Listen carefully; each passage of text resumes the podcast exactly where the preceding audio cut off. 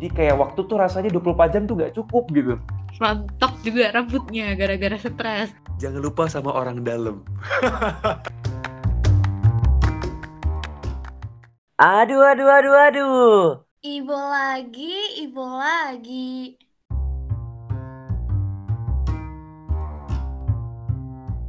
Halo warga teknik kimia, selamat datang di podcast Ivo 1 Get to Know Organizations and Events. Semoga teman-teman yang ada di rumah nih masih pada semangat ya polimernya. Sebelum mulai nih, karena tak kenal maka tak sayang dan teman-teman pasti pada bertanya-tanya siapa sih kakak yang sedang berbicara ini? Langsung aja nih, kenalin aku Ucil dari Teknik Kimia 2020 dan partner aku Aku Tarima dari Teknik Kimia 2020 juga. Di sini kita nggak bakal berdua aja loh, tapi kita bakal ditemenin sama dua pembicara yang tentunya hebat-hebat banget nih teman-teman. Hari ini kita bakal ngomongin apa aja sih Kak Ucil? Oke, sesuai judulnya nih ya, Get to Know Organizations and Events. Jadi, hari ini tuh kita bakal bahas mengenai organisasi dan kepanitiaan nih teman-teman. Wih, menarik banget sih ini, apalagi buat maba-maba yang nantinya bakal berhadapan langsung nih sama organisasi dan juga event. Bener tuh, kalau istilah lainnya tuh relatable kan. Nah, tadi sempat dibahas juga ya, kalau kita tuh gak bakal berdua, tapi bakal ditemenin sama dua pembicara. Nah, siapa aja tuh kakak terima pembicaranya? Nah, pembicara pada podcast Ivo kali ini adalah Mas Benedictus Gary dari Teknik Kimia 2017 dan juga ada Mbak Safira Prasetyo dari Teknik Kimia 2019. Ya, pasti bakalan seru banget sih podcast ini. Apalagi dua pembicara ini punya pengalaman yang luar biasa dalam berorganisasi dan juga menjalankan event nih. Oke, mungkin kita kenalan dulu nih mulai dari Mas Benedictus Gary dari Teknik Kimia 2017. Mas Benedictus Gary pernah menjadi on-air announcer salah satu radio swasta yang ada di Jogja. Nah, beliau juga pernah menjadi MC di PPSMB UGM 2018. Wow, spectacular, impressive. Jam terbangnya Mas Ben udah tinggi banget ya berarti. Pastinya dong. Eits, tapi nggak hanya itu guys. Mas Ben ini juga pernah menjadi kepala divisi lapangan dari Mapa TK, Staff of Fundraising Reaktis Cemekar, Staff Bidang Olsen KMTK Divisi Seni, MC Poise Talks 2021, Staff Divisi Acara PPSMB UGM 2018, dan Staff of Event Kreatif di Seven ASEAN Students Leader Forum and ASEAN University Network Student Affairs Network Meeting 2019. Mantep banget. Wow, wow, wow, wow. Sumpah aku merinding banget sih. Terus-terus pembicara luar biasa kita satu lagi siapa nih Kak Ucil? Pembicara yang satu ini nggak kalah hebat juga nih guys. Jadi pembicara selanjutnya yaitu Mbak Safira Prasetyo dari Teknik Kimia 2019. Sekarang ini, Mbak Safira sedang menjabat sebagai Manager of Creative Department POIS 2021. Selain itu, Mbak Safira juga aktif di organisasi lainnya loh guys, yaitu violinis di GMCO, Gajah Mada Chamber Orchestra, Staff of Finance Girl Up UGM, dan juga Staff Human Resources Development SPI UGM SC. Di SPI UGM SC ini, Mbak Safira pernah menjabat sebagai Project Officer di International Student Chapter Gathering dan menjadi Awardee Women and Technology 2020 yang diselenggarakan oleh Sklam Bersih. Nah, Selain itu, Mbak Safira ini juga aktif loh di kegiatan volunteering. Hebat banget gak sih? Nah, di antaranya tuh ada lokal volunteer ISEC, volunteer UKM peduli difabel UGM. Wow, impressive. Oh iya, setahu gue juga nih, Mbak Safira sekarang menjabat sebagai Vice President of IKI UGM SC. Oke, tanpa perlu berlama-lama lagi, langsung aja nih kita tanya-tanya sama Mas Mbak di sini.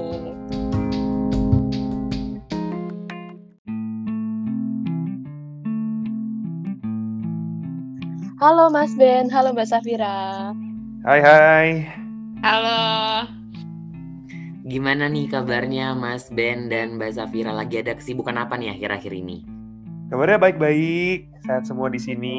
Eh, lagi kesibukan sih sekarang lagi ngerjain tugas akhir. Kebetulan masih ada tanggungan itu sama ya nemenin keluarga lagi PPKM ya kalau di Tangerang Selatan. Aku juga baik-baik aja.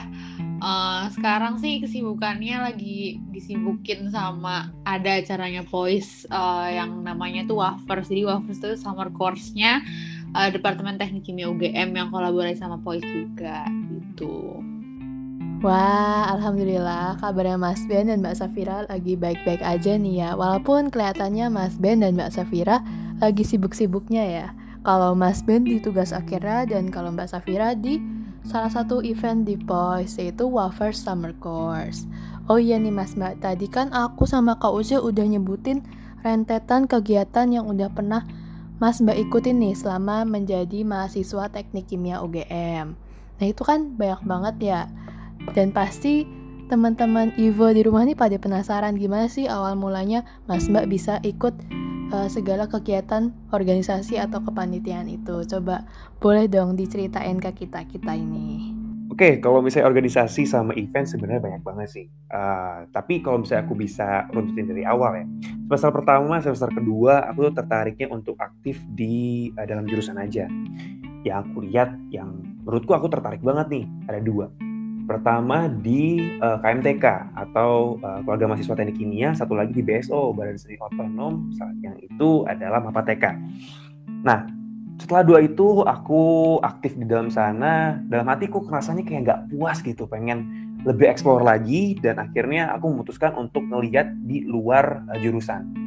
Dan kebetulan di saat itu ada beberapa tawaran lah untuk uh, ikutan uh, bergabung di beberapa acara dan salah satu acaranya yang menurut aku benar-benar mengubah hidupku secara utuh sampai ke depan itu adalah aku jadi panitia PPSMB UGM 2018. Nah di situ aku masuk ke divisi acara, aku uh, membantu untuk ngatur teman-teman uh, Gamada atau Gajah Mada Buddha sekitar kalau nggak salah di tahun 2018 itu ada belasan ribu lah. Nah waktu itu uh, aku juga berkesempatan untuk MC di depan mereka semua dan juga tamu-tamu penting di bawah terik matahari itu beberapa jam. Dan itu pengalaman yang menurutku sih bikin merinding sampai sekarang kalau misalnya ingat-ingat uh, kejadian itu. Nah setelah dari uh, PPSMB itu akhirnya banyak nih uh, aku ketemu kenalan di sana sini dan aku jadi punya kepikiran ah kayaknya enak ya kalau misalnya kita aktif di luar UGM nih. Dan akhirnya aku berkesempatan untuk gabung di salah satu radio di Jakarta uh, namanya Suara Gama FM di situ aku masuk ke on airnya menjadi penyiar. Ya sekitar kurang lebih satu setengah tahun aku gabung di sana siaran sana sini. Habis itu aku juga dapat tawaran MC menurutku sih itu bener-bener bikin aku selain aku dapat pelajaran di kampus aku juga dapat pelajaran di uh, dunia luar ya. Di mana aku bisa uh, nemu link ngasah soft skill aku dan akhirnya ya lumayan dapat uh, uang dari hasil kerja aku sendiri. Itu sih kalau aku Wah, berarti sebenarnya Mas Bin udah sibuk banget ya sih? Kayak awalnya di KMTK Olsen, terus ditambah lagi Mapateka. Wah, keren banget sih. Tapi Mas Bin masih, ah kayaknya aku perlu nyoba keluar deh. Terus akhirnya Mas Bin nyoba uh, organisasi atau kepanitiaan di luar lingkup jurusan, yaitu di PPSMB UGM 2018 jadi bagian dari divisi acara. Nah, dari situ akhirnya Mas Ben bisa jadi MC nih dari PPSMB UGM 2018. Mantep abis sih. Oke, okay. kalau Mbak Safira gimana tuh ceritanya? Oke, jadi uh, untuk organisasi sama event yang pernah aku ikutin itu uh, sebelumnya aku bagi untuk jelasin ini aku bagi jadi dua dulu ya. Uh, yang pertama itu uh, pas zamannya offline, habis itu online karena pada tahun 2019 pada pada tahunku itu tuh kayak transisinya di mana offline sama online. Nah, awal-awal masuk kuliah nih, aku tuh tertarik ikut sama GMCO itu kayak GMCO tuh Gajah Mada Chamber Orchestra itu orkestra. Nah di sana itu memang aku udah udah kayak ngecim gitu dari awal masuk kuliah UGM tuh kayak wah aku mau masuk sini nih karena aku memang uh, doyan main musik gitu. Nah di sana pun juga uh, sesuai dengan ekspektasi ada uh, perform terus ketemu teman-teman yang hebat banget uh, belajar lebih lebih banyak uh, mainin genre lagu dan sebagainya. Uh, yang kedua kayaknya kalau misalnya aku ikut GMCO aja nanti aku gimana nih sama teman-temanku teknik aku masih kayak kayak butuh teman gitu nah karena aku dari teknik aku ikut deh itu yang namanya SPE Society of Petroleum Engineer di dalam situ uh, itu uh, ada anak teknik kimia, ada teknik geologi sama geofisik. Nah di sana kita kerja bareng, uh, banyak proker-proker yang dikerjain bareng juga. Nah di sana juga uh, pas aku bergabung sama SPI di sana aku dapat info untuk ikut Women and Women and Technology by Schlumberger. Jadi di sana itu uh, kayak empowering women to uh, masuk ke bidang teknologi gitu. Nah, di sana itu awalnya aku takut gitu kan. Soalnya di sana itu memang aku yang dari 2019 sendiri, yang lain tuh udah kayak 2017 dan udah tahun akhir malahan. Nah, di situ kayak uh, aku kayak wah aku harus discover lebih nih. Ternyata di luar tuh uh, lebih besar gitu, lebih lebih lebih luas. Nah, udah di situ aku makan kayak makin makin tergerak untuk ikut banyak kegiatan gitu. Nah di situ aku juga ikut uh, volunteering pas offline ini, uh, ikut ISEC. Uh, di sana tuh waktu itu ada lokal volunteer gitu yang bergerak tentang uh, lingkungan gitu. Nah, terus uh, yang kedua itu ada yang namanya UKM, UKM difabel. Nah, mereka itu ngadain acara kayak uh, belajar bareng sama uh, para difabel di sekolah Helen Keller di Jogja. Habis itu ada juga nih event pas offline ini. Nah tapi apa namanya sayangnya di postpone yaitu Poise dulu aku jadi uh, staff of kreatifnya. Nah semua uh, ditarik jadi online. Nah pas di online ini bingung dong kayak apa nih kok jadi kayak gini nah penyesuaian penyesuaian penyesuaian akhirnya aku uh, daftar nih suatu organisasi namanya Grow Up UGM nah Grow Up UGM ini apa Grow Up UGM ini uh, itu kayak suatu organisasi, organisasi yang mengempower para wanita-wanita khususnya uh, yang muda uh, untuk pokoknya kita harus berani gitu. Nah di situ itu akhirnya uh, aku daftar sebagai staff of finance. Oke, itu yang uh, organisasi. Nah untuk event aku uh, di lobby untuk menjadi manager of kreatifnya Poise yang di mana dulu aku jadi staffnya. Ya di sana uh, ngerancang uh, ngerancang uh, kegiatannya Pois kayak sekarang kan ada ada summer course ada Pois Talks ada uh, summit dan sebagainya nah terus habis itu udah sih itu untuk kegiatanku untuk yang online mungkin uh, GMC juga tetap ada perform tapi ya online online gitu Wow, sepertinya Mas Ben dan Mbak Safira ini sangat berpengalaman ya dalam hal organisasi dan juga event. Nah, mendengar dari penjelasan Mas dan Mbak tadi, aku jadi penasaran nih. Kan sebelumnya tuh um, organisasi atau event tuh dijalankan secara offline. Nah, pas ada pandemi tuh langsung berubah jadi online sampai sekarang. Nah, apa sih yang menjadi perbedaan dalam menjalankan proker secara online maupun offline? Oke, okay karena aku mungkin angkatan 2017 dan uh, ini udah tahun kelima aku di UGM, jadi aku lebih banyak ngalamin kegiatan secara offline ya. Uh, beda kayak Safira yang mungkin angkatan 2019 uh, lebih banyak ngalamin uh, versi online. Jadi aku bakal bahas lebih banyak soal offline. Nah, pas dulu waktu kemarin offline, kita itu pasti akan disibukkan sama namanya rapat. Apalagi waktu itu kita uh, apa banyak kegiatan dan juga banyak praktikum kalau di teknik kimia. Jadi antara bagi waktu, habis itu bagi tempat untuk di daerah teknik kimia uh, bareng sama divisi-divisi lain di KMTK itu tuh susah banget. Karena apa? Ya namanya juga buru-buru ya. Jadi kita semua tuh harus uh, punya waktu yang pas dari antara semua uh, anggota divisi itu. Kalau misalnya satu nggak bisa ya kita nggak bisa secara optimal kan. Itu sih ribetnya kalau misalnya offline. Habis itu lebih seru lagi offline kenapa? Karena uh, aku benar-benar bisa langsung berinteraksi sama orang-orang. Karena kalau bisa online kan mungkin banyak uh, banyak banget event yang akhirnya harus dijalankan secara online juga lewat Zoom, lewat Google Meet atau platform-platform lainnya. Nah waktu kemarin aku bisa berkesempatan untuk uh, misalnya MC uh, di depan orang langsung Nah, waktu itu aku juga ngebantuin uh, kakak-kakak tingkatku dan juga teman-temanku kok pas lagi ikutan uh, PTK. Itu adalah acara olahraga uh, pertandingan antar angkatan di teknik kimia. Itu seru banget karena ya balik lagi aku bisa ketemu sama teman-temanku langsung, ketemu sama kakak tingkatku, ketemu sama adik tingkatku dan akhirnya kita bisa bahagia bareng-bareng. Tapi ya itu konsekuensinya adalah waktu yang benar-benar keambil. Karena kalau bisa dibandingkan sama online, uh, offline itu ya benar-benar nyata. Praktikum beneran di lab, acara benar-benar turun lapangan. Ya sama banyak banget sih uh, perbedaannya. Tapi yang pasti kalau misalnya offline itu tuh menurutku akan jauh lebih capek ketimbang online. Kalau aku dengar dari cerita lain-lain sih, banyak yang kalau misalnya pas online lagi rapat tinggal ngapain atau mungkin disambi ngapain. Jadi kayak rasanya tuh bener-bener bisa ngelakuin banyak hal dalam satu waktu kalau online. Itu sih kalau aku. Mungkin Safira bisa ngasih insight kalau online kali ya. Iya nih bener banget katanya Mas. Uh, ben kan kayak uh, rapat disambi apa gitu. Nah itu bener banget kayak tadi misalnya Mas Ben uh, ngomong di awal tuh kalau dulu pas offline itu ada praktikum nanti uh, ngatur waktu gini-gini gitu. Nanti belum OTW-nya ke tempat rapatnya dan sebagainya kan. Nah kalau sekarang tuh bahkan aku praktikum aja bisa aku sambil gitu. Aku praktikum sambil ngurusin uh, tor misalnya bikin tor gitu bisa gitu. Kalau dulu kan mana ada bisa kayak susah gitu kan. Nah terus kayak Iya setuju juga. Lebih kalau menurutku juga lebih seru offline. Karena dulu kan aku sempet uh, ya sempet lah offline kan. Nah kayak misalnya teman-teman dulu kan aku jadi uh, staff kreatifnya Poise gitu. Kayak misalnya aku waktu itu konser game CO gitu didatengin sama teman-teman uh, apa namanya teman-teman sedivisiku kreatif itu. Jadi kesannya tuh kayak lebih interaktif gitu lagi kayak lebih seru gitu. Kayak pertemanannya itu lebih erat gitu daripada sekarang tuh kayak cuma di di depan komputer gitu.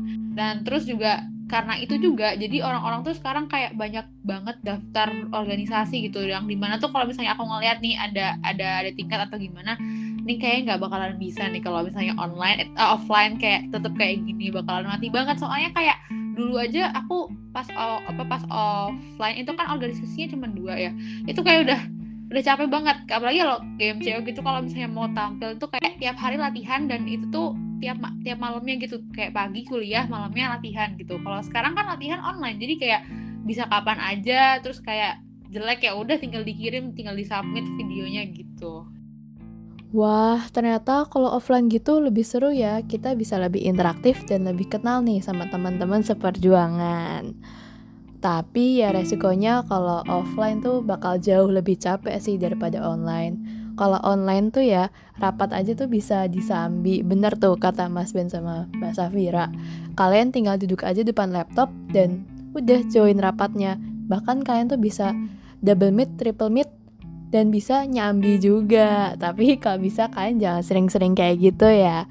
Dan oh iya aku tuh bahkan pernah gitu nyambi pas rapat yang dipimpin Mbak Safira. Maaf ya Mbak. Gak apa Ikhlas Terus. Kok aku malah jadi pengakuan dosa sih? Ya pokoknya uh, yang buruk-buruk nggak usah ditiru ya. Diambil yang baiknya aja dari podcast Ivo ini.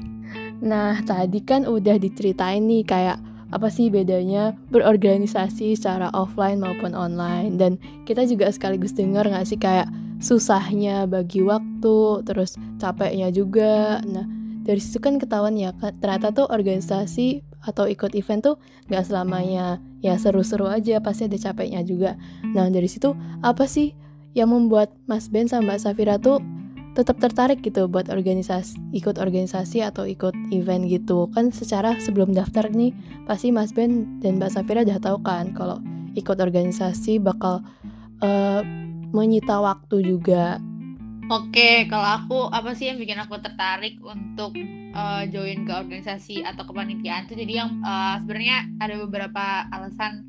Yang pertama itu aku memang orangnya tuh suka berinteraksi sama orang gitu. Karena kalau misalnya sendiri tuh kayak aku rasanya pusing aja. Terus yang kedua itu uh, kan di awal-awal tuh kayak apa sih ini orang ngomong kayak ah, dapat pengalaman, dapat pengalaman gitu.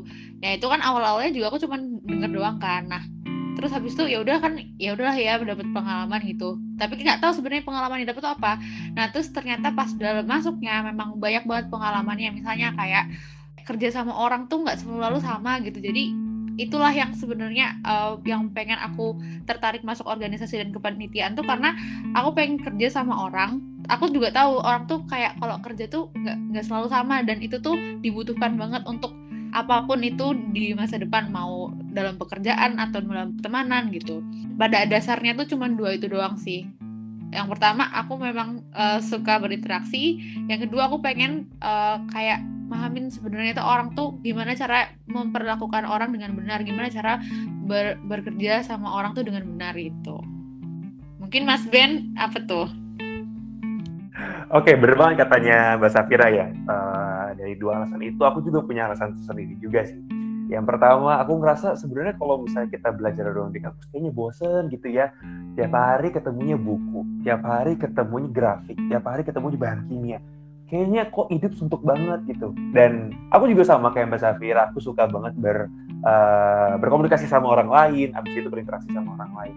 Jadi aku ngerasa kayak, kenapa ya aku nggak manfaatin waktuku yang masih muda ini masih banyak kenapa nggak aku manfaatin semaksimal mungkin supaya di masa depan tuh ada gunanya gitu masa mudaku jadi punya banyak cerita jadi pertama adalah itu punya banyak cerita yang bisa aku ceritain ke teman-teman sekitarku nanti di masa depan aku rasa kayaknya selama ini kita hidup tuh pasti uh, ujung-ujungnya adalah ngumpulin cerita ya. Apakah itu nanti cerita yang mau ceritain ke teman kita? Apakah itu mau ke keluarga kita? Ke anak kita mungkin nanti atau ke pasangan kita? Menurutku itu bisa jadi salah satu bahan ngobrol aku sih untuk di masa depan. Itu pertama. Yang kedua aku ngerasa uh, aku butuh banget nih sama namanya link pertemanan. Kayak contoh waktu itu aku ikut ke PPSMB UGM 2018 di situ hal yang paling penting hal yang berharga yang aku dapetin adalah aku bisa kenal minimal satu dari tiap fakultas di UGM jadi ketika orang uh, butuh orang teknik kimia mereka nyari siapa? Aku gitu. Dan itu benar-benar uh, kejadian. Jadi ada ada sempat temanku punya usaha habis itu dia butuh nih uh, pandangan dari anak teknik kimia ini seperti apa apakah bisa jalan apa enggak dan akhirnya aku di situ bisa bantu-bantu sedikit-sedikit ya walaupun memang tidak benar-benar langsung terjun sih ke dunianya mereka uh, pekerjaannya mereka tetapi aku bisa sih ngasih insight sedikit Ya ampun, bener banget. Aku setuju banget sih sama Mbak Safira dan Mas Ben tadi. Um, awalnya juga sih aku pas ditawarin masuk organisasi gitu ditawarin dengan embel-embel nambah pengalaman. Aku juga pikir awalnya sih kayak apaan sih? gitu nambah-nambah pengalaman. Tapi aku berpikir kembali gitu ngapain kita di masa muda gini kalau nggak nikmatin lah gitu dengan join organisasi? Dan alhamdulillah setelah aku join organisasi tuh bener-bener ada pengalaman yang unik, menarik dan juga luar biasa yang bisa aku dapatkan. Nah, kembali lagi nih um, ke join organisasi ataupun event. Dalam mengikuti organisasi ataupun event, pastikan kita harus menyesuaikan diri dulu lah ya dengan passion kita dan dengan kegiatan yang cocok. Untuk Mas Ben dan Mbak Safira ini ada nggak cara gitu untuk mencari kegiatan yang cocok dengan kita? Oke, jadi aku jawab ya. Nah, kalau aku sih cara cara mencari kegiatan yang cocok tuh pertama kita harus balik lagi sama diri kita sendiri. Kalau misalnya dilihat dari apa yang aku ikutin organisasi dan event, bisa dilihat uh, ada beberapa poin yang bisa diambil gitu. Nah kayak misalnya aku sendiri nih, aku tuh pertama aku suka musik kayak tadi udah ikut game show. Nah kedua itu memang uh, aku tuh suka menghasilkan sesuatu entah entah itu event, entah itu karya, entah itu apa pun lah. Nah yang ketiga aku tuh kayak memang suka untuk berkecimpung di masalah-masalah sosial gitu. Nah, dari situ dari aku menyadari apa yang aku suka, di sana itulah yang menjadi doronganku untuk ikut organisasi organisasi-organisasi yang uh, dan event yang ada gitu dan mungkin juga volunteering gitu. Dari apa yang aku suka, jadi apa yang aku daftar dan jika kalau misalnya itu yang aku daftarin itu memang yang aku suka, aku uh, jadi lebih enjoy gitu ngejalaninnya. Kayak misalnya jadi manajer kreatif karena memang aku suka untuk membuat sesuatu entah entah dalam segi event atau segi uh, seni gitu.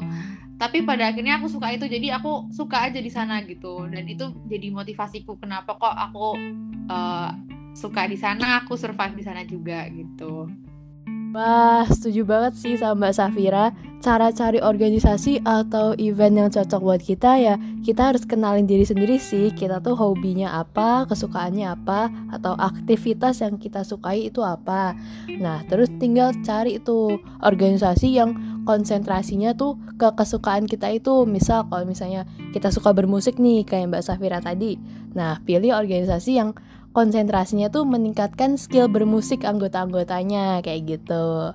Nah, kalau Mas Ben gimana? Oke, kalau misalnya ngomongin soal cocok-cocokan sama uh, kegiatan atau organisasi gitu ya selama perkuliahan, sebenarnya ada dua tipe sih menurutku. Yang pertama tipe yang benar-benar langsung terjun, yang kedua adalah tipe yang benar-benar mikir dulu baru melakukan uh, apa yang dia mau.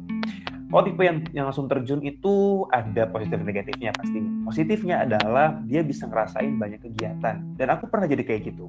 Aku pernah terjun di sana sini, aku pengen nyoba aja dulu kayak jadi orang yang oportunis ketika ada opportunity itu aku langsung ambil tapi yang aku rasain apa aku benar-benar kehabisan waktu aku benar-benar nggak punya waktu untuk me time aku nggak punya uh, kesempatan untuk istirahat dan itu tuh yang ternyata bikin aku uh, jadinya rugi bukan untung gitu dari kegiatan tersebut.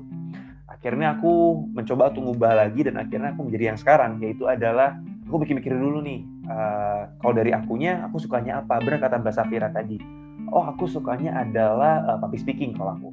Aku ya udah deh join aja uh, ikut radio. Lumayan banyak kenalan jadinya gitu.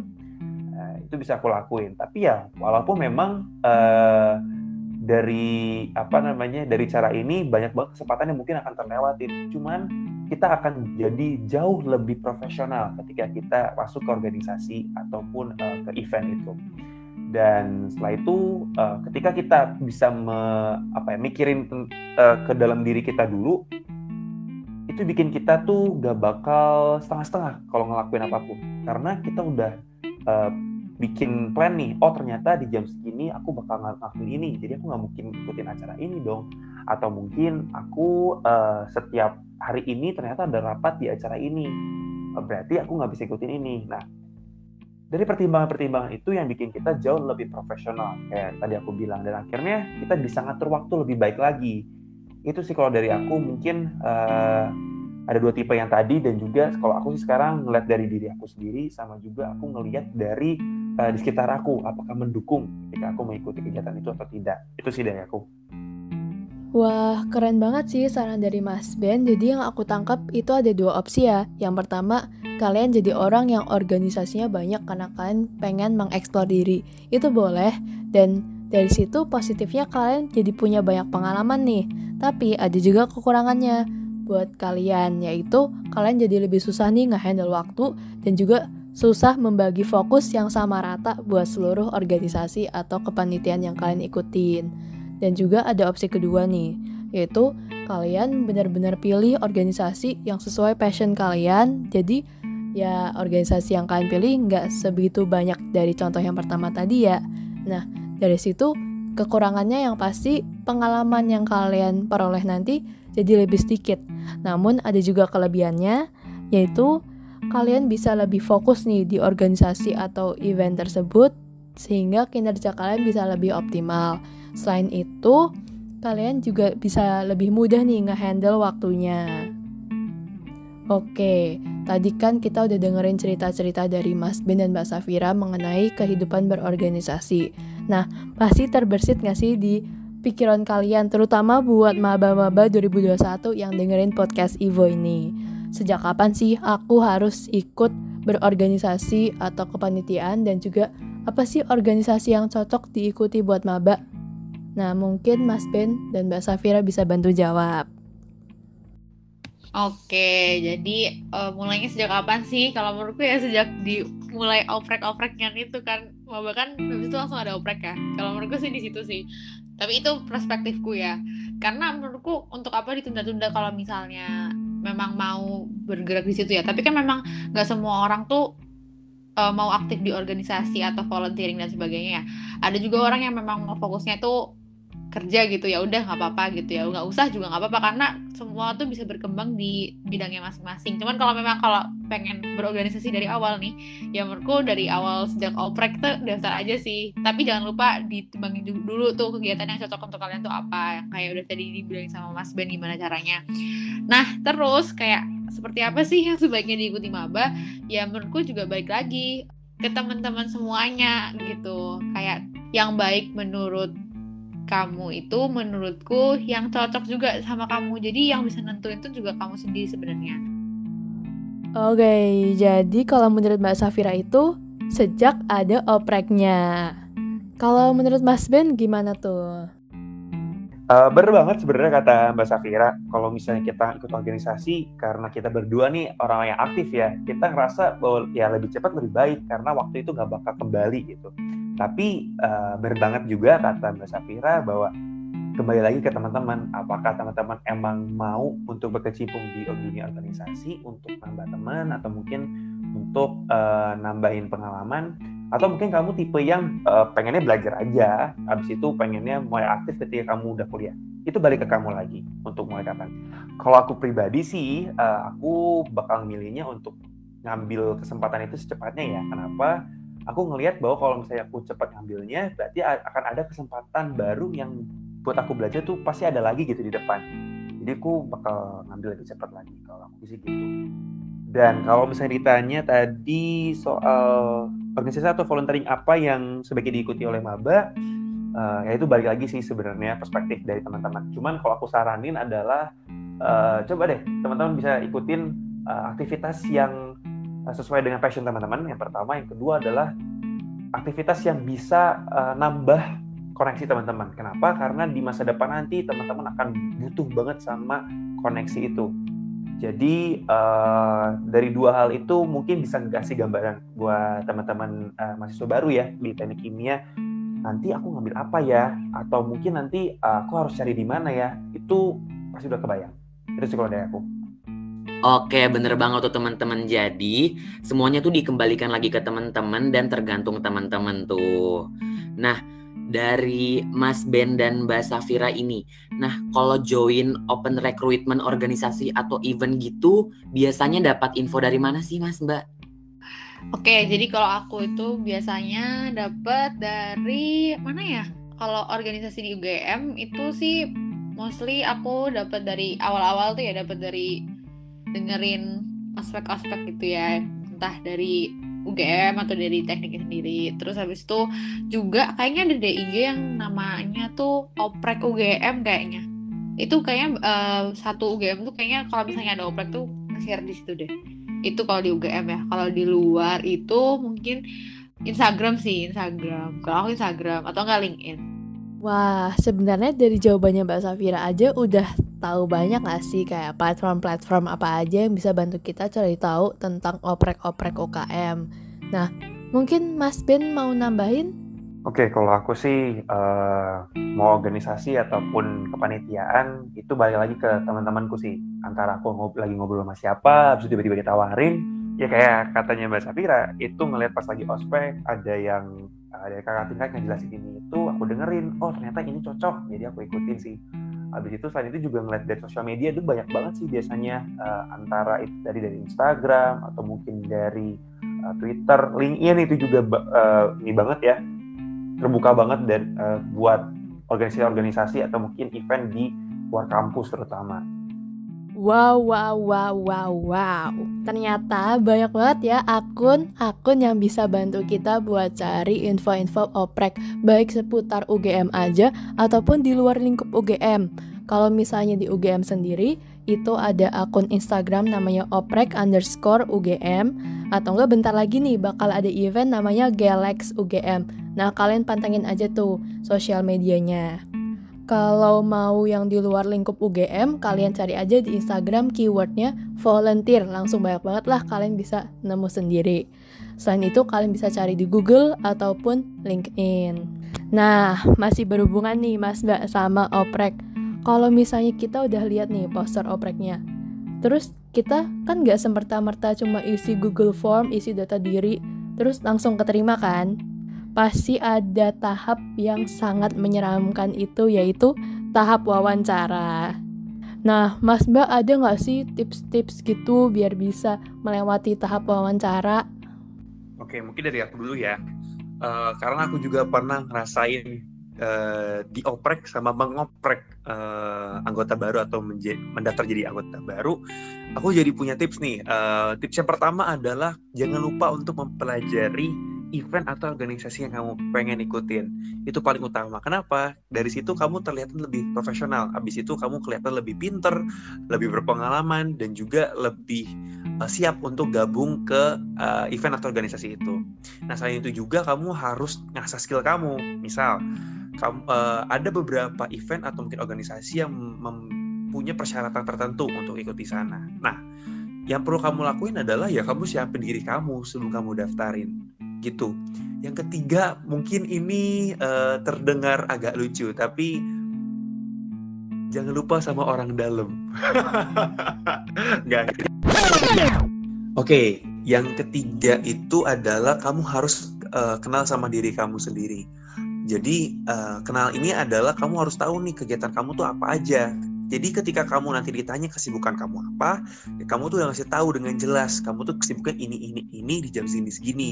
Nah dari detail itu tuh kelihatan, oh ternyata kamu tuh bisa ngatur waktu dengan baik dan kamu menjadi uh, salah satu pertimbangan untuk diterima di sana. Nah selain itu juga yang keempat, kamu harus ngobrol sama teman-teman atau mungkin kakak tingkat yang udah gabung di sana.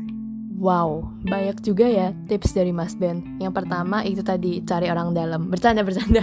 Nggak, mungkin maksudnya itu bahasa halusnya memperluas networking ya. Oke. Terus abis itu kita juga harus ningkatin nih skill diri kita sendiri. Terus juga kita harus paham kesibukan kita tuh udah apa aja sih. Jadi kalau misalnya kita udah join organisasi itu nggak bakal tabrakan nih sama kegiatan-kegiatan yang lainnya. Terus ini nih yang terakhir tapi nggak kalah penting. Pokoknya ini yang penting banget sih malah kita harus cari tahu dulu nih organisasinya itu ngapain aja. Caranya gimana? Ya cari-cari aja di akun sosial medianya atau enggak ini juga bisa cari testimoni dari kakak tingkat. Sebenarnya tips dari Mas Ben tuh udah lengkap banget sih. Tapi mungkin Mbak Safira mau nambahin. Kalau menurut Mbak Safira gimana tuh? Uh, Oke, okay, jadi kalau menurutku juga ada beberapa yang tadi udah disampaikan sama Mas Ben ya. Aku juga pernah di posisi uh, diwawancarain dan ngewawancarain gitu. Nah, yang bisa aku ambil dari segalanya ya. Aku kalau misalnya wawancara tuh pasti yang aku lakuin pertama kali tuh research tentang apa yang mau aku ikutin. Itu harus itu harus itu harga mati. Kalau misalnya nggak dilakuin kayak gimana orang tuh mau yakin gitu sama kamu kalau misalnya kamu aja nggak tahu apa yang mau daftar gitu. Itu yang pertama. Kedua, uh, berani aja, berani aja lah pokoknya karena kesempatan cuma sekali doang kan. Kalau misalnya pakai malu-malu tuh untuk apa juga? Kalau malu juga cuman paling cuma tiga orang. Pasti maksimal yang ngewawancarain atau dua orang atau seorang malahan. Kayak ya udahlah nggak apa terabas aja gitu. Lagian juga kalau malu cuma sama dia doang gitu. Terus yang ketiga tuh yakin aja yakin aja kalau misalnya ada gagasan sesuatu tuh yakin sama jawabanmu sendiri. Nah habis itu uh, juga jangan lupa untuk kan biasanya ditanya nih kekuranganmu apa gitu. Terus ya jawab aja sesuai dengan apa kekuranganmu. Tapi jangan lupa untuk ngasih build up gitu. Jadi setelah kamu ngomong kekuranganmu apa tapi gimana caranya kamu overcome dan gimana caranya kamu itu bisa membuat kekuranganmu itu menjadi keunikan bukan kelebihan tapi keunikan dari dirimu sendiri gitu. Terus uh, dari perspektifku juga kalau misalnya kamu cari orang tuh sebenarnya aku juga santai-santai aja nggak nggak nggak yang gimana gitu. Jadi sebenarnya yang bikin takut tuh diri kalian sendiri aja. Sebenarnya yang wawancara itu pun juga biasa aja sebenarnya kalau aku perspektifku gitu. Jadi berani aja pah kalau udah paham berani aja. Terus uh, elaborasiin semua yang kalian uh, pengen ngomong. Dan jangan sampai kesempatan itu gugur gitu. Karena kesempatan tuh nggak datang dua kali. Gitu sih Aku setuju banget sih kesempatan gak datang dua kali tuh teman-teman dan aku juga setuju sih sama yang Mas Ben sampaikan di awal. Intinya tuh teman-teman harus tahu terlebih dahulu organisasi yang ingin teman-teman daftar tuh seperti apa, ngelakuin apa aja biar teman-teman tuh pas wawancara ditanyain misal gini, apa yang kamu ketahui tentang organisasi ini gitu. Hayo mau jawab apa? Nah nggak enakan gitu kalau teman-teman sendiri nggak tahu apa yang dilakukan oleh organisasi tersebut. Nah, kembali lagi nih mengingat tentang pengalaman Mas Ben dan juga Mbak Safira yang tentunya banyak, menarik, dan gak hanya sekedar menjadi anggota divisi biasa, tetapi sempat juga menjadi orang yang memegang tanggung jawab lebih. Contohnya menjadi project manager, master of ceremony atau MC, maupun koordinator divisi. Aku jadi penasaran nih sama Mas Mbak. Gimana sih cara kita tuh meyakinkan diri kita sendiri untuk mengambil opportunity yang ada seperti itu? Karena di pikiran banyak orang ya, termasuk aku sih kadang-kadang. Aku tuh kalau masuk organisasi atau menjadi panitia suatu event, terkadang takut kalau menjadi orang yang memegang tanggung jawab lebih. Soalnya bebannya lebih banyak sih dan takut aja gitu kalau mengecewakan orang lain. Nah kalau gitu gimana sih Mas Mbak? Gimana sih caranya aku memberanikan diri untuk mengambil opportunity yang lebih besar? Misalnya aja tadi aku uh, jadi manajer uh, kreatifnya Poise uh, sama uh, vice presidennya uh, IK UGMSI jadi kenapa sih uh, kok aku bisa berani gitu? Sebenarnya di awal pasti ya bisa nggak ya bisa nggak ya? Tapi ya udahlah yakin aja dulu. Nah di situ sebenarnya tuh yang bikin aku yakin dan aku berani itu karena pendirianku aku kalau misalnya ngambil tanggung jawab aku nggak bakalan ninggalin gitu aja gitu.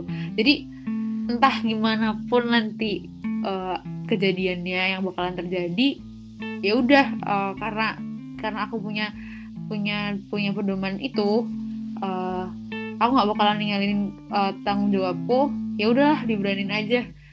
Ya caranya membangun mindset itu kalau kamu punya tanggung jawab ya jangan dibiarin gitu aja karena dampaknya tuh bukan cuman kamu sendiri gitu yang malu Wow, oke okay, oke. Okay. Jadi kalau menurut Mbak Safira itu kita harus punya mindset nih dalam diri kita sendiri kalau kita itu pasti bisa ngelakuinnya. Secara kita kan dipercaya nih sama orang lain untuk mengemban tanggung jawab itu. Berarti itu kita tuh ya bisa ngelakuinnya. Oke, okay, kalau menurut Mas Ben gimana? Kalau aku pribadi, uh, aku ngelihatnya ketika aku punya opportunity nih, aku harus tahu kapan aku bisa menjadi seorang yang oportunis, kapan yang bi aku bisa jadi orang yang realistis. Ketika aku mau nih uh, ngambil kesempatan yang uh, ditawarin ke aku, wah kayaknya menarik banget nih si kesempatan itu. Tapi ketika aku ngelihat lagi, oh ternyata aku nggak bisa ngambil itu karena aku harus misalnya memberikan kuliah misalnya atau gimana. Jadi untuk bisa meyakinkan aku, aku balik lagi harus kenalin diri aku lagi sih. Ketika aku udah kenal sama diri aku dan aku merasa aku sanggup ayo ambil. Dan balik lagi ketika aku sudah ngambil aku harus yakin dan aku harus punya pendirian teguh bahwa kesempatan itu gak boleh aku lewatin sama sekali dan aku benar-benar ngecewain orang lain. Itu sih kalau aku Oke okay, oke, okay. jadi kalau menurut Mas Ben kita perlu jadi orang yang realistis supaya ke depannya kita bisa uh, berkinerja secara optimal. Keren keren keren. Oke, okay, tadi kan kita udah dengerin cara Mas Ben dan Mbak Safira memberanikan diri mengambil opportunity yang lebih besar. Nah, aku penasaran sih dari sekian banyak opportunity yang diberikan ke Mas Ben dan Mbak Safira, pasti ada kan yang paling berkesan. Nah, mungkin boleh tuh diceritain ke kita pengalaman Mas Ben dan Mbak Safira yang paling berkesan nih selama uh, Mas dan Mbak ikut organisasi atau kepanitiaan. Boleh tuh cerita jadi penyiar sih. Kenapa? Orang kaget ketika di, uh, nanya ke aku, aku tuh jurusannya apa sih? Ketika aku jadi penyiar dan aku ketika aku ngomong aku adalah seorang anak teknik kimia, mereka semua kayak, loh kok nyebrang banget? Tapi ya di situ aku jadi bahan ketawaan dan juga jadi mikir lagi, oh iya kenapa aku nekat banget ya untuk ngambil kesempatan itu. Tapi aku harus ngeliat dari sisi positifnya. Ketika aku punya ilmu yang banyak, aku harus bisa nyampein ilmu tersebut ke orang lain supaya ilmu itu berguna gitu jadi aku ngambil kesempatan aku menjadi penyiar adalah sebagai uh, wadah aku untuk ngelatih nih cara ngomong aku cara untuk uh, ber apa namanya memberikan kesan yang baik ke orang lain walaupun lewat suara doang gitu dan juga uh, di suara gama ini aku bisa uh, dapetin banyak banget teman-teman, banyak banget kenalan dan juga aku bisa bergaul sama orang dari berbagai latar belakang. Nah, dari hal-hal tersebut aku uh, suara gama ini bikin aku bersyukur deh bahwa ternyata banyak banget nih talenta yang di, dikasih sama yang maha kuasa ke aku dan uh, selalu bikin aku bersyukur lah. Jadi buat teman-teman mungkin dikasih tips dikit ya.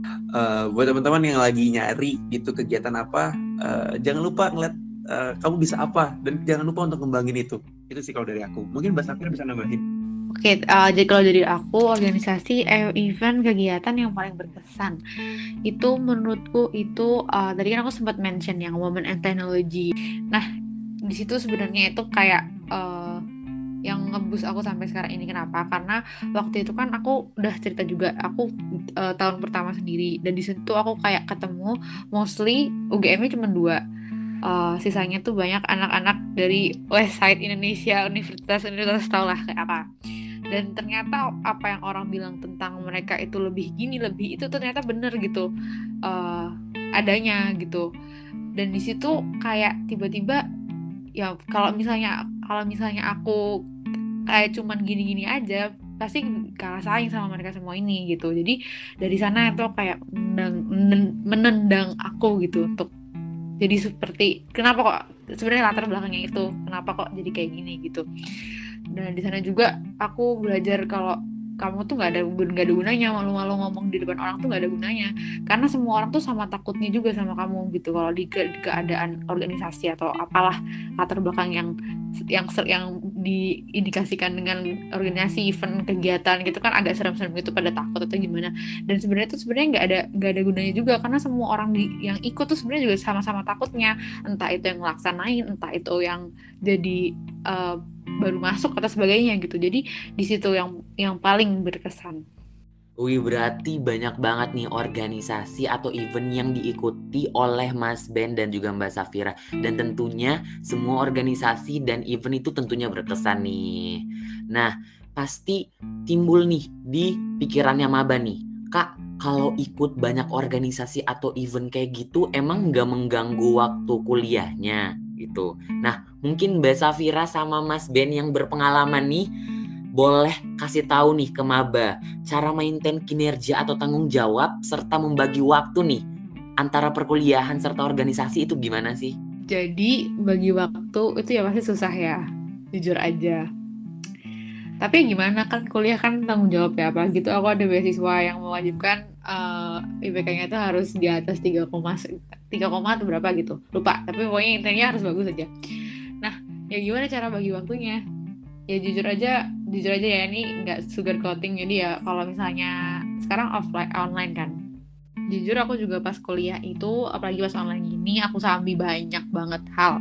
Yang pertama tuh yang ngurusin event yang ngurusin yang lainnya ngurusin di rumah ngurusin belum belum ngantuk gitu sebagainya. Jujur aku efektif kuliah tuh cuma dua minggu terakhir kuliah gitu. Mungkin nggak usah dicontoh tapi daripada aku sugar coating aku kayak nggak bisa soalnya aku juga perhatiin tapi dua minggu terakhir tuh nggak main-main.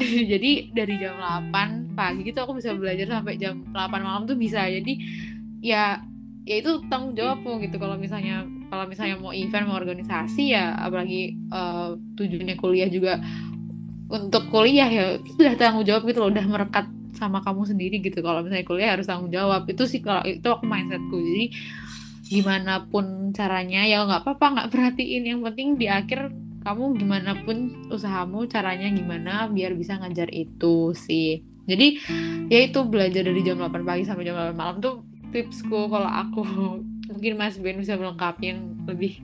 Nah, kalau aku pribadi uh, bakal ngomong ini semua tuh tergantung teman-teman lagi. Karena uh, kalau misalnya cocok sama aku uh, belum tentu cocok sama uh, teman-teman semua di sini. Jadi kalau misalnya dari aku sendiri, cara maintain kinerja sama tanggung jawab adalah dengan tidak punya tanggung jawab yang banyak-banyak. Jadi kamu bisa ngelakuin kegiatan atau tanggung jawab itu secara optimal. Ketika kamu udah ngelakuin secara optimal, akhirnya kamu udah bisa dilihat, oh ternyata si ini bisa bagus nih kegiatannya dan akhirnya ditawarin nih ke kegiatan lainnya. Uh, itu yang pertama, dengan tidak punya tanggung jawab yang berlebihan. Yang kedua adalah pahami diri kamu sendiri kamu harus tahu nih jam produktif kamu tuh kapan, jam istirahat kamu itu kapan, dan jam kamu untuk uh, main-main itu kapan. Karena ketika kamu bisa ngecampurin jam-jam tersebut dalam satu waktu, itu aku jamin gak bakal sepenuhnya kamu ngelakuin kegiatan itu dengan baik. Aku kasih contoh, ketika waktunya adalah kamu tidur tapi kamu ngelakuin sesuatu, yang, yang terjadi apa? Kamu ngelakuin sambil ngantuk ketika waktu kamu main tapi ternyata itu adalah jam kamu untuk kerja yang kamu rasain adalah kamu main rasanya kayak gak tenang. Dan waktu ketika kamu lagi uh, waktunya kerja eh ternyata harus main. Jadi kamu ngerasa nggak ikhlas untuk melakukan kegiatan tersebut. Nah dua hal itu menurutku udah penting banget nih untuk bisa nge-maintain uh, kinerja kamu. Nah kalau ngebagi waktu uh, itu banyak banget cara-caranya Uh, tapi kalau aku sih paling gampang adalah uh, ngeset jadwal dalam satu minggu ke depan. Mau itu pakai Excel ataupun dari Google Calendar. Dari handphone itu kan udah banyak ya aplikasi-aplikasi untuk bikin jadwal-jadwal. Nah, dari kayak gitu, jadi aku bisa tahu nih kegiatan ke depan tuh uh, bakal kayak gimana gimana gimana dan semua jadi teratur. Dari teratur kamu bisa nge-maintain waktu kamu atau kinerja kamu dan akhirnya kamu bisa memberikan sepenuhnya yang baik dari kamu. Wah, tips yang bagus sih tadi.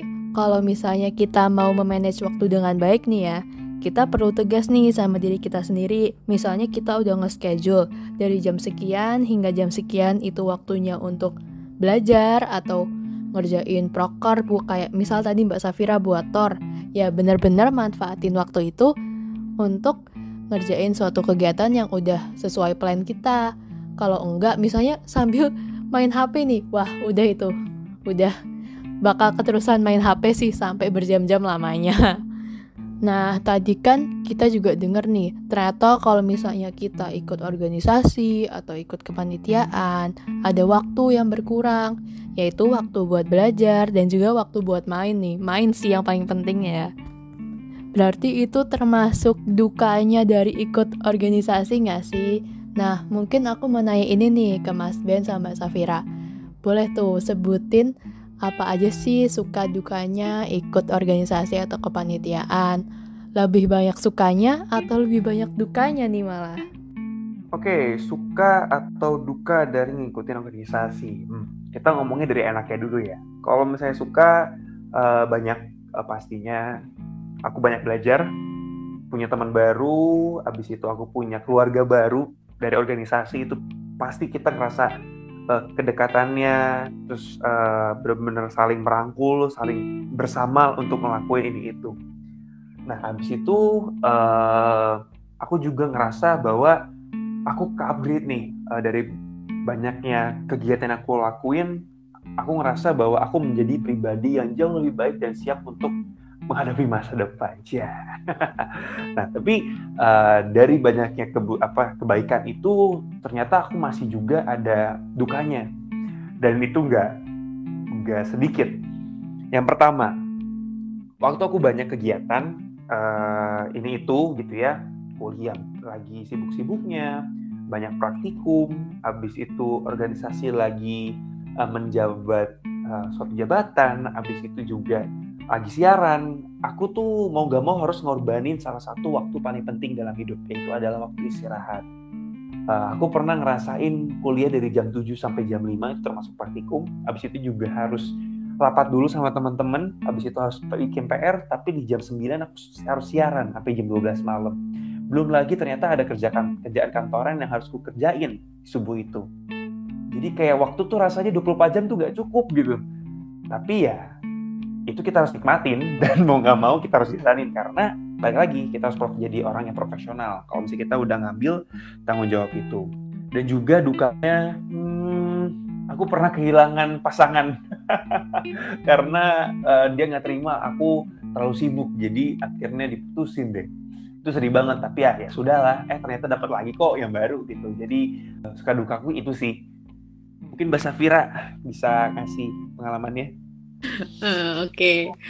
kalau aku suka dulu lah ya.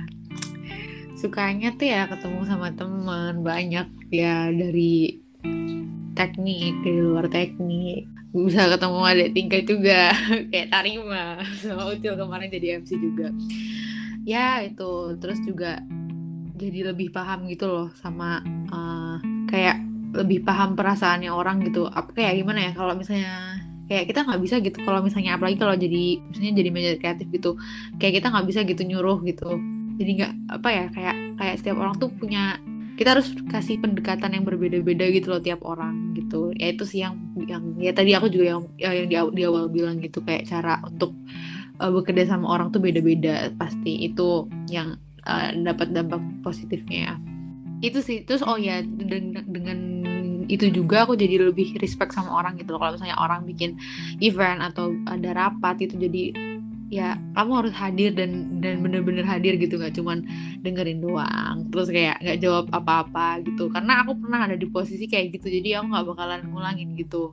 Kalau misalnya aku punya kesempatan untuk ngulangin lagi gitu.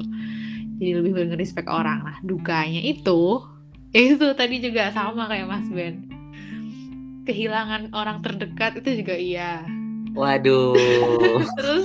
Waduh waduh. Oh lagi ya. Cap oh, capek capek banget gitu dari pagi sampai malam. Besoknya lagi harus kerja lagi. Belum kalau misalnya aku ada ada ada kerjaan di luar juga kayak pusing gitu. Apalagi harus ngerjain. Kayak ka- kadang tuh aku juga otakku tuh kadang bingung gitu loh. Pagi ngelihat angka terus nanti latihan ngelihat tangan nada terus nanti ngomongin organisasi. Event tuh kayak otaknya tuh capek gitu. Pindah-pindah ke topik yang beda-beda gitu. Dalam satu hari yang sama. Ya gitulah capek lah intinya. Tapi nggak worth it kok semuanya. Waduh, mau klarifikasi aja nih Mbak. Tadi Mbak Safira nggak nyindir aku kan ya Mbak? enggak enggak enggak. Enggak karena aku oh ya jadi lebih toleransi juga toleransi juga. Karena setiap orang kan kepentingannya beda-beda. Jadi ya udah apa Oke, jujur sih aku bener-bener setuju 100% sih sama Mas Ben dan Mbak Safira jujur. Em, sukanya emang banyak gitu, tapi ada juga dukanya. Nah, salah satunya itu em, capek karena kan bisa jadi tuh organisasi em, menyita waktu-waktu kita yang seharusnya kita gunakan untuk yang lain. Iya gitu. benar. Terus juga rontok juga rambutnya gara-gara stres itu juga Setuju bisa banget. jadi. itu rontok banyak kali. Iya. Nah, terakhir nih buat Mas Ben dan juga Mbak Safira, ada nggak sih pesan-pesan nih buat maba Teknik Kimia 2021 yang sedang mendengarkan nih? Oke, eh, buat kamu mahasiswa baru angkatan 2021 Teknik, Teknik Kimia UGM, eh, selamat dulu udah eh, bergabung di Tekim UGM dan juga semangat karena di semester pertama kamu itu adalah masa-masa online. Itu pasti banyak banget kesempatan yang sebenarnya terlewatin. Tapi nggak apa-apa, karena aku yakin ketika kamu nanti kuliah akan ada masanya ketika semua akan kembali seperti semula pesan buat eh, kamu ter- eh, terutama yang baru masuk jangan lupa untuk mengambil kesempatan. Itu dari sisi eh, oportunisnya. Tapi dari sisi realistisnya adalah jangan lupa bahwa kamu juga butuh istirahat. Sayangi badan kamu. Apa pun kegiatan yang kamu ambil lakukanlah semaksimal mungkin atau seoptimal mungkin tapi ketika kamu juga istirahat juga ya istirahatlah dengan sebanyak-banyaknya. Jadi work hard play hard and rest hard juga. Jadi jangan lupa itu. Dan yang terakhir jangan terlalu gegabah untuk ngambil kegiatan-kegiatan. Karena lagi online rasanya kok banyak waktu luang.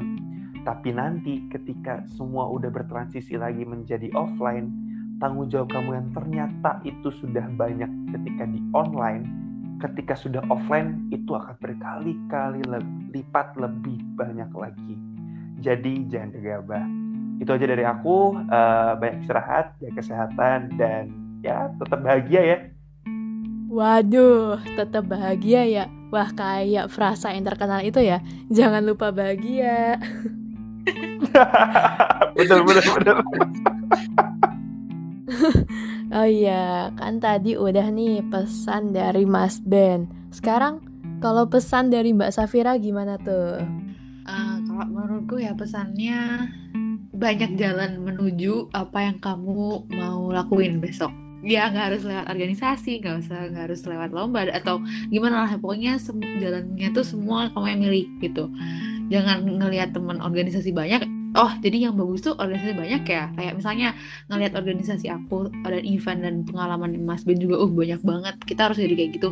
Nggak dan nggak selamanya itu juga benar gitu dan nggak selamanya itu yang bikin kalian sukses enggak just be yourself aja kalau misalnya memang pengen fokusnya kuliah ya ya kuliah aja ya udah kuliah aja kuliah aja nggak apa-apa tapi kalau memang mau berkecimpung di organisasi event banyak banget manfaatnya ketemu sama teman baru dan sebagainya pokoknya jangan jadiin kesempatan kalian tuh bikin kalian jadi orang yang rakus gitu aja lah udah karena gunanya apa gitu kalau misalnya uh, organisasi banyak eventnya ikut banyak tapi cuma nama doang gitu Wah, bijak banget sih pesan-pesan yang dikasih Mas Ben dan Mbak Safira. Walaupun itu buat Maba 2021, tapi aku ikut terharu. Nah, mungkin lanjut ke Kak Ucil nih buat bikin kesimpulan. Bisa nggak tuh Kak Ucil bikin kesimpulannya? Oke, bisa dong kak. Apa sih yang nggak bisa buat Ucil gitu loh? Oke langsung aja nih. Jadi yang bisa aku simpulin dari pembicaraan podcast tadi semuanya itu tergantung ke teman-teman sendiri nih. Istilahnya tuh be yourself. Teman-teman bebas memilih untuk ikut organisasi ataupun nggak ikut organisasi. Kalaupun teman-teman gak ikut organisasi itu nggak apa-apa. Tapi kalau teman-teman ikut organisasi itu boleh banget. Dan teman-teman pastinya bakalan dapat pengalaman yang seru, menarik, dan tentunya juga teman-teman bakal dapat pelajaran yang berguna buat teman-teman ke depannya nih. Nah, kalau misal teman-teman ikut organisasi, pastikan organisasi tersebut sesuai dengan minat dan bakat maupun passion teman masing-masing. Misalnya teman-teman minatnya atau passionnya di bidang musik, teman-teman boleh join organisasi yang berhubungan dengan musik. Contohnya Mbak Safira tadi yang bergabung di GMCO, Gajah Mada Chamber Orchestra. Ataupun teman-teman berminat di bidang olahraga atau seni nih, boleh kayak Mas Ben tadi join di KMTK bidang Olsen. Nah, kalau misal lagi teman-teman tertariknya di public speaking boleh tuh kayak Mas Ben lagi tadi jadi MC ataupun bergabung di Suara Gama ataupun bergabung di KMTK di bidang hobi. Nah, itu bebas teman-teman sesuaiin dengan minat, bakat maupun passion teman masing-masing. Oke, okay, setuju banget sih sama Kak Ucil. Kita tuh harus be yourself, love yourself, love ourselves, cintai podcast Ivo dan kita berdua. Azek sekali. Bukannya cintai usus kita ya, Kak? Eh, eh, eh, eh, itu iklan minuman probiotik ya. Udah, udah, udah, udah. Balik lagi ke topik. Nah, Aku yakin pengetahuan kalian akan dunia organisasi jadi bertambah. Dan mungkin kalian makin tambah tertarik nih buat join organisasi ataupun suatu kepanitiaan. Nah, sebelum kita akhiri podcast Ivo kali ini, akankah lebih baik kalau diakhiri dengan pantun nggak sih? Oke, Kak Oci langsung aja. Pantun! Oke, masak air biar matang. Cakep airnya dipakai buat siram pandan. Artinya? Sekian dulu ya cantik ganteng. Sampai jumpa teman-teman. Dah. Dah, goodbye.